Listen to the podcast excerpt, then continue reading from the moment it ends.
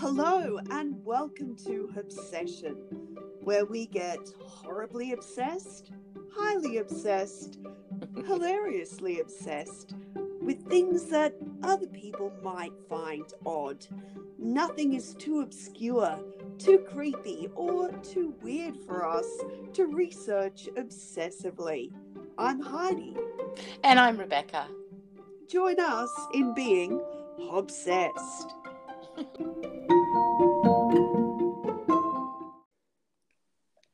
and welcome back to Obsession. Heidi, you have been obsessing over something this past week, and as we like to do, you have dragged me along for the ride, and I have been obsessing. That's how it happens. That is absolutely how it happens for us. And now, perhaps we'd like to share your obsession with our audience as well. Well, today I would like us to talk about an extremely interesting woman who was alive in the Victorian era, and her name was Julia Pastrana. Beautiful name. It is a beautiful name. And for anybody uh, at home who is not familiar with the Spanish language, it's, well, we would say Julia, but the Spanish pronunciation is, of course, Julia.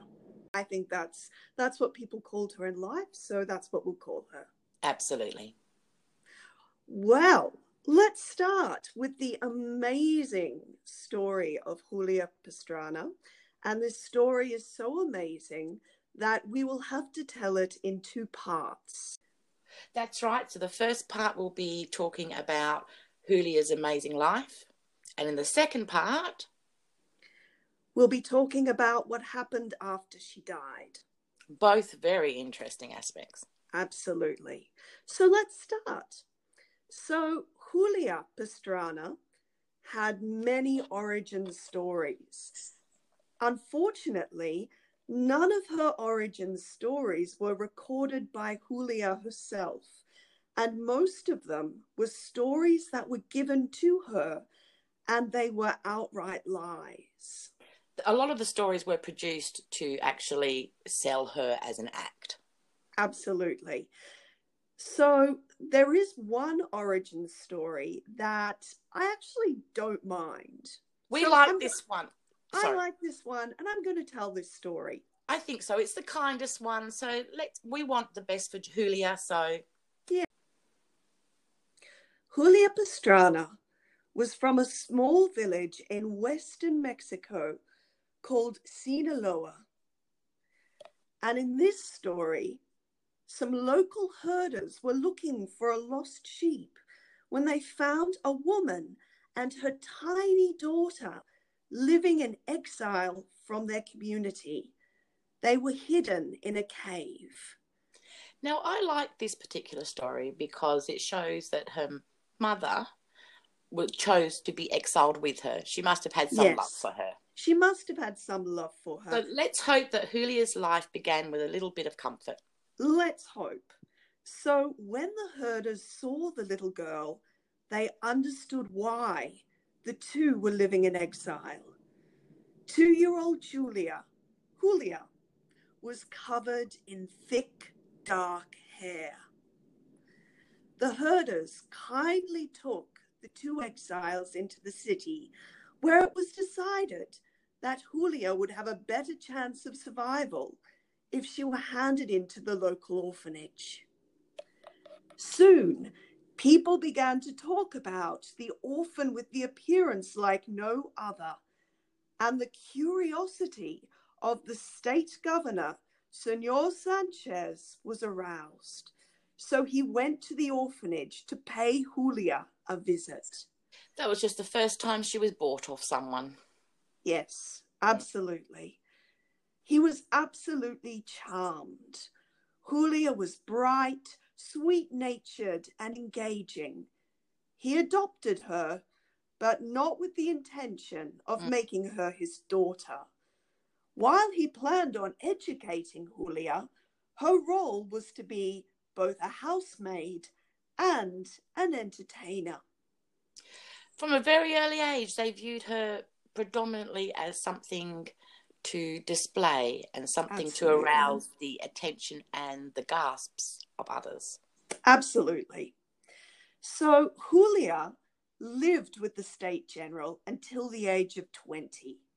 And we don't know much about her life before the age of 20, but we do know that in that time, she had acquired three languages Wow. and discovered a talent for singing and dancing. So we do have to give uh, Sanchez some credit. Yeah. So these qualities made her very valuable when Senor Sanchez wanted entertainment for his guests. Even with all her intelligence and accomplishments, Julia was mainly known for one thing Mm. her unique appearance. It is now thought that Julia had hypertrichosis, a condition that causes extreme hair growth, and Julia had an extreme case. She also had gingival hyperplasia, which caused thickness of the lips and gums. You have to wonder about the stars that crossed her birth to have Yeah.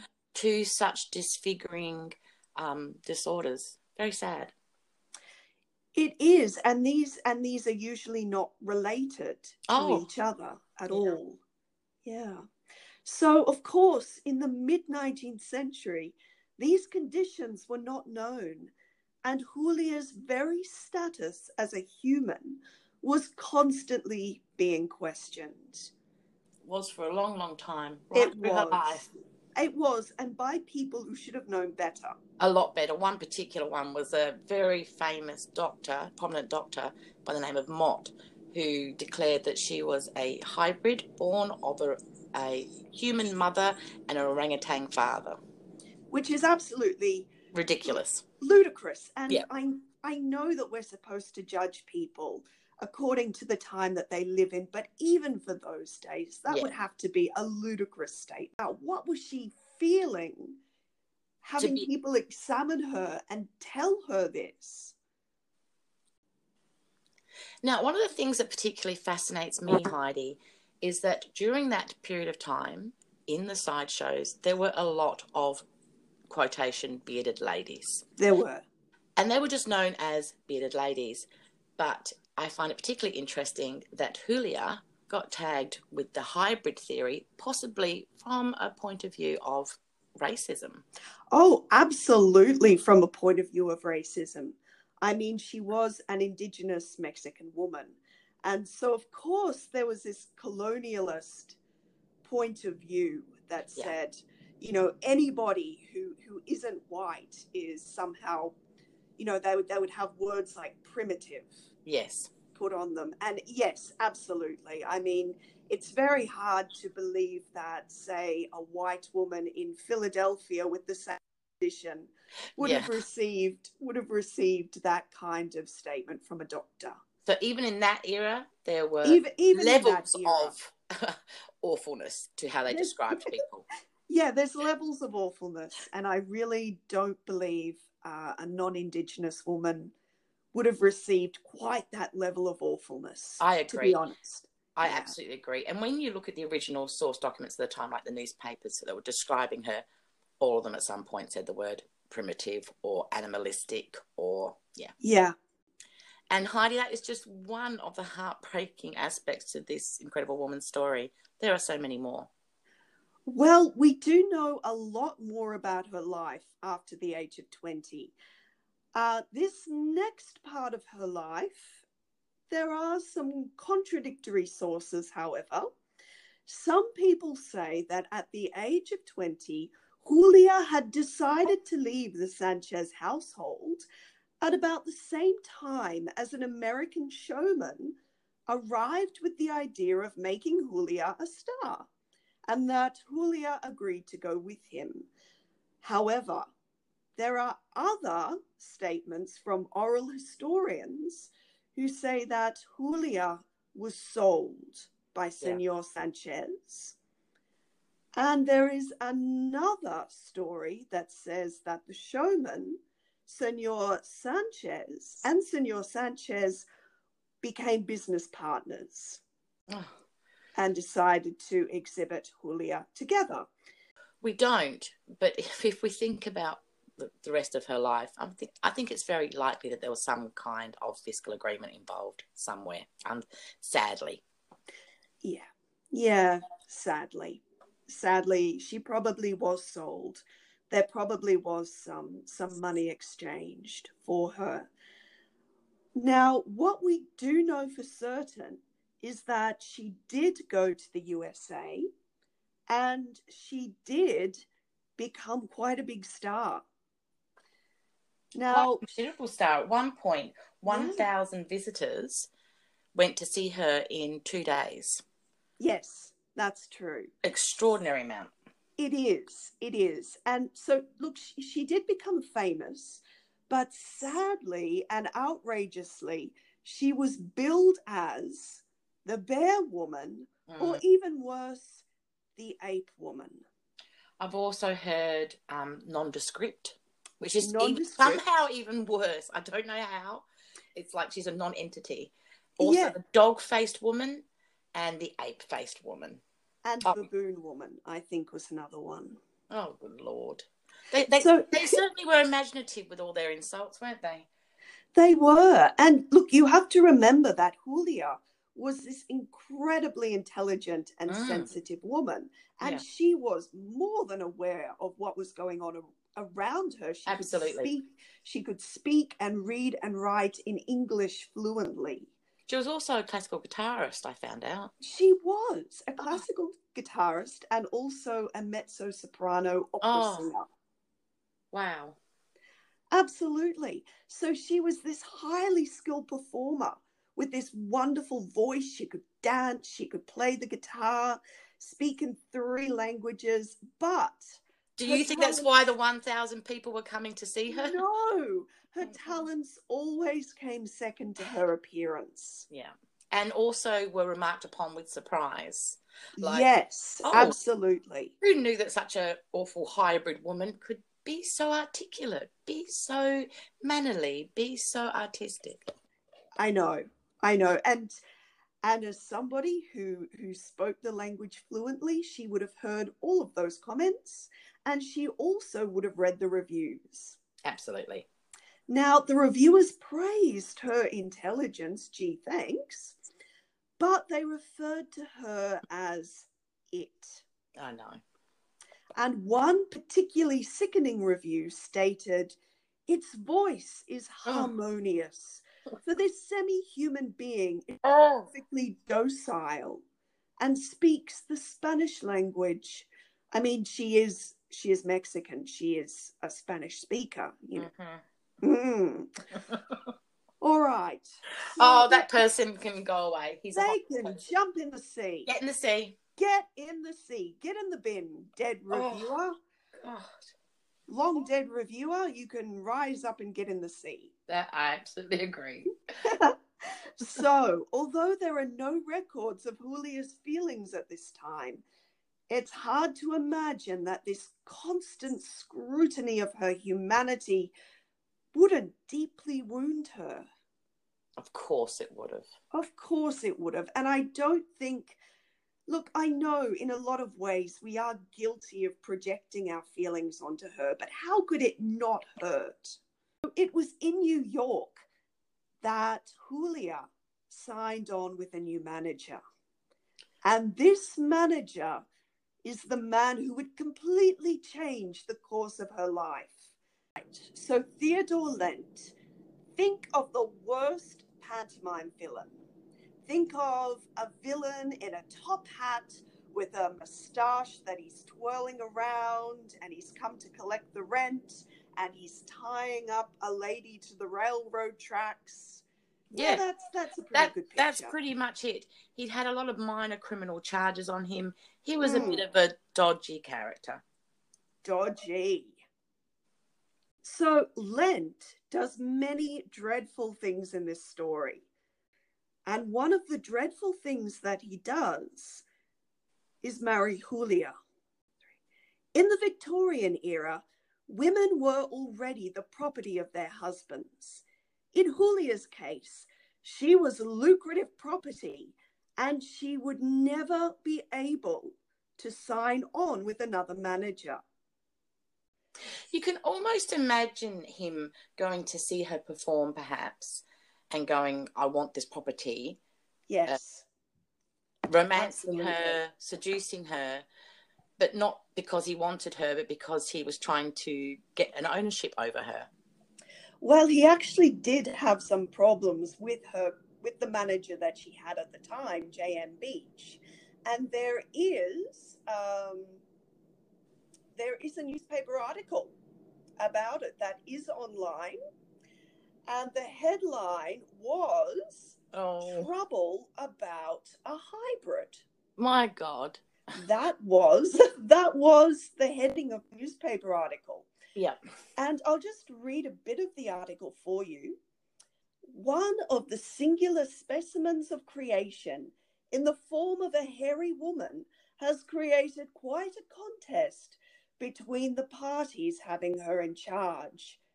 It appears that since her arrival to this city, she has been joined in wedlock to a young man named Lent, who disputed the further authority of the agent J.M. Beach. A warrant was issued on Friday evening for the arrest of the alleged husband and his brother when a partial examination took place and the certificate of the marriage was, was produced, the ceremony having taken place on the morning of that day. So he literally had squirreled her off. Yes. And the minute that had happened, the manager went, mm, This is my property. I shall send the police after her. Or Absolutely. in his case, after it, the hybrid. after it, after the property. Now, this is actually a very valuable document because it's the one document yeah. where we have a tiny piece of Julia's voice. Which is very rare in this. Very rare.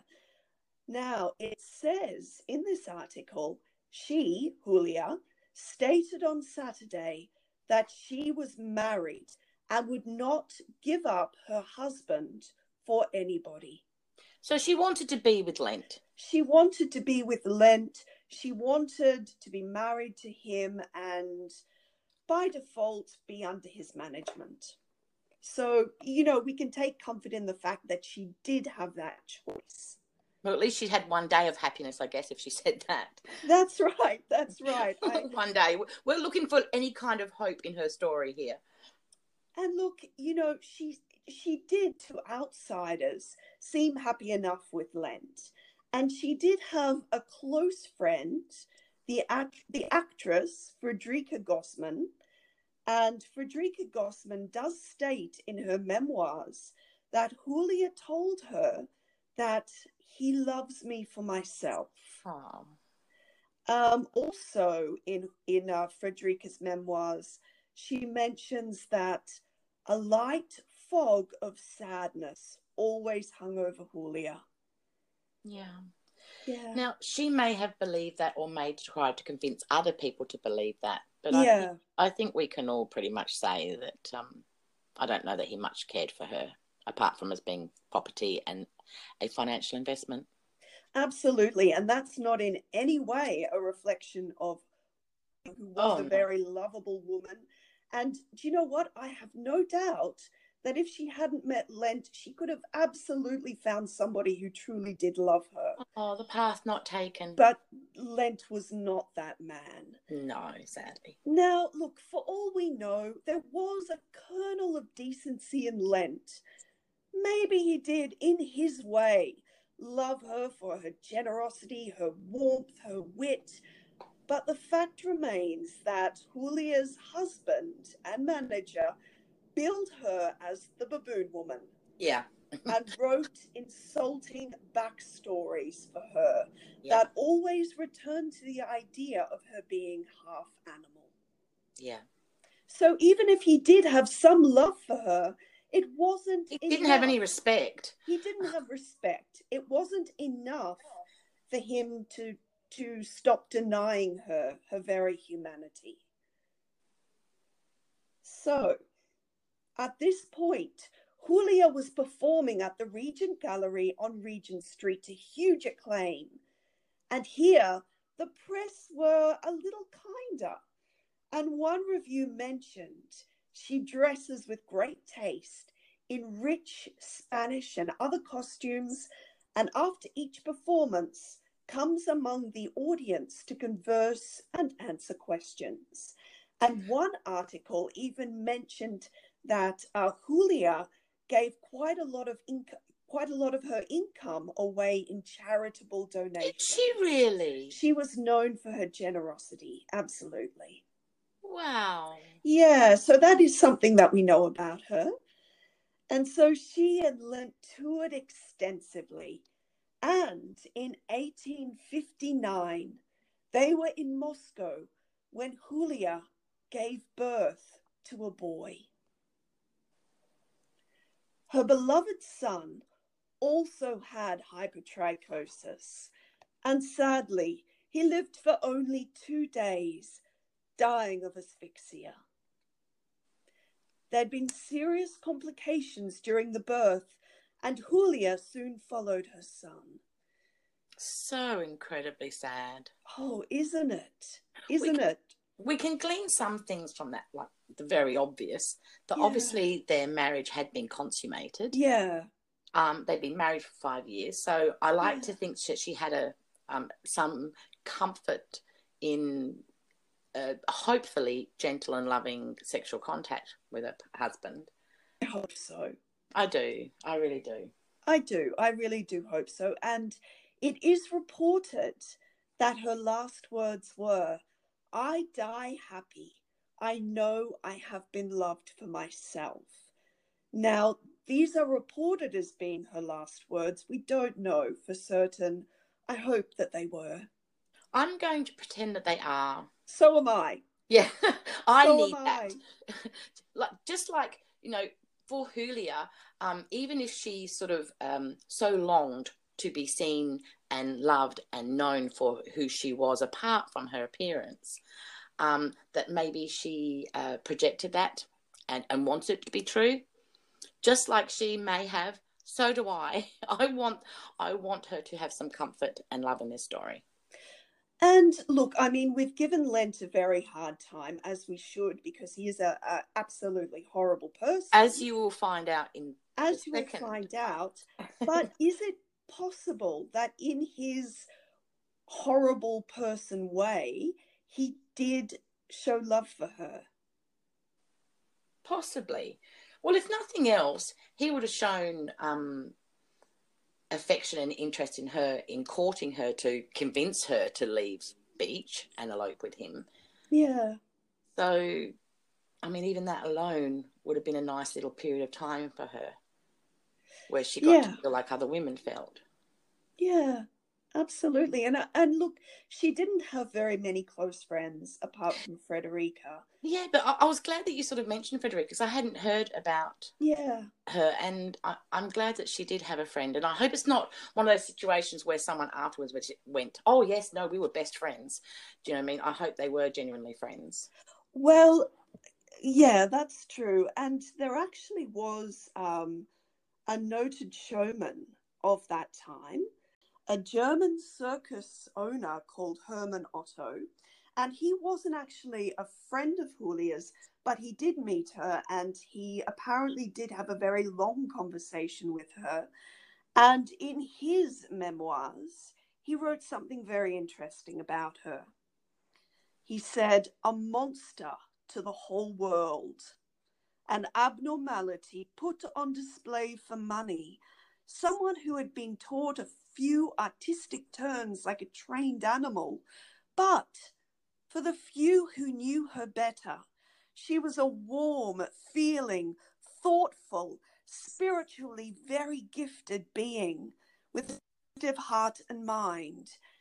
And it affected her very deeply in her heart with sadness, having to stand beside people instead of with them, and to be shown as a freak for money, not sharing any of the everyday joys in a home filled with love. oh Yeah. So, you know, whether that was what Hermann Otto had actually seen in her or whether it was a projection. I don't know, but it's it's an insight. Just thinking about her giving birth, I, I have no idea if she was conscious when he was born because it was a very diff- difficult labour. Um, Yeah. But I do wonder whether she had a moment where she got to nurse him or hold him, um, or even perhaps inwardly name him. Yeah. Well, I, I mean, I actually discovered this story through an historical novel, and I know that you don't like historical novels, but I I was being quiet. I kept my mouth shut. But I do, and there is a novel called Children of the Carnival by Carol Birch, and I think it's a lovely book. I, I mean, it it's it got me interested in the story of Julia Pastrana. Well, I was about to say that the, the historical fiction, even though yes, I don't like particularly like historical fiction, it did introduce us to Julia, so we have to be very grateful for that. Well, in the novel, uh, Carol Birch um, makes it that that Julia does see and hold her son uh, before her death, and that um, she cries when she sees that he has the same congenital condition because um, she believes that he's beautiful, but the rest of the world isn't going to see it. Hmm. Which, yeah, I mean, of course, This is why I don't like historical. Of course, it's a projection because she's a novelist, and you Hey, have to but you know, yeah, but do you know what? In all, to, to be fair, and I, and all jokes aside, the historians project as well. Of course. Sorry, so to let you know that I actually have studied history, so I tend to be a Yeah. bit snotty about these kinds of things, but I have no right to be because we all project. Yeah. Historians do exactly the same thing, just to a lesser degree. That's all. Of course. And we're doing it now, Heidi. Yeah, we are. We, we want particular parts of our story to be happy. We want to hate on Lent more than we possibly maybe should. We're not exactly objective in all this. We're subjective as just as a historical um, fiction author is. I mean, we very much put heroes and villains in this story. Oh yeah, Julia, she's beautiful. She's wonderful. Lent, you're horrible. yeah, absolutely. And and you know, in reality, there would have been a lot of a lot of shades of grey in all of these Oh. people. Of course, of course, and of course, it being a different time, uh, we're placing our own uh, time Yeah. expectations on it as well. Yeah, So yeah. And we will continue to do that because next week we're going to be looking at yes, the afterlife of Julia. And by afterlife, we don't mean the spiritual afterlife, we mean the earthly afterlife. So hang on to your hats, everybody. The ride has not stopped. it hasn't. Her story continues and continues for many a decade. Yeah. So thank you very much, Becky, for sharing in my obsession this week. I've enjoyed this one enormously, actually. Yeah. Yeah. And we'll see you guys next week. And if you liked this, if you could press submit, maybe leave a review, we'd really, really appreciate it. And of course, you can follow us on Facebook. Just look up Hob Session Podcast and join in the conversation. Yeah. Start a conversation. Introduce an idea to us. Goodness knows we always need a new Hobbs We Session. always need ideas. see you later, guys. Bye. The podcast you just heard was made using Anchor. Ever thought about making your own podcast? Anchor makes it really easy for anyone to get started. It's a one stop shop for recording, hosting, and distributing podcasts. Best of all, it's 100% free. Sign up now at anchor.fm slash new. That's anchor.fm slash new to get started.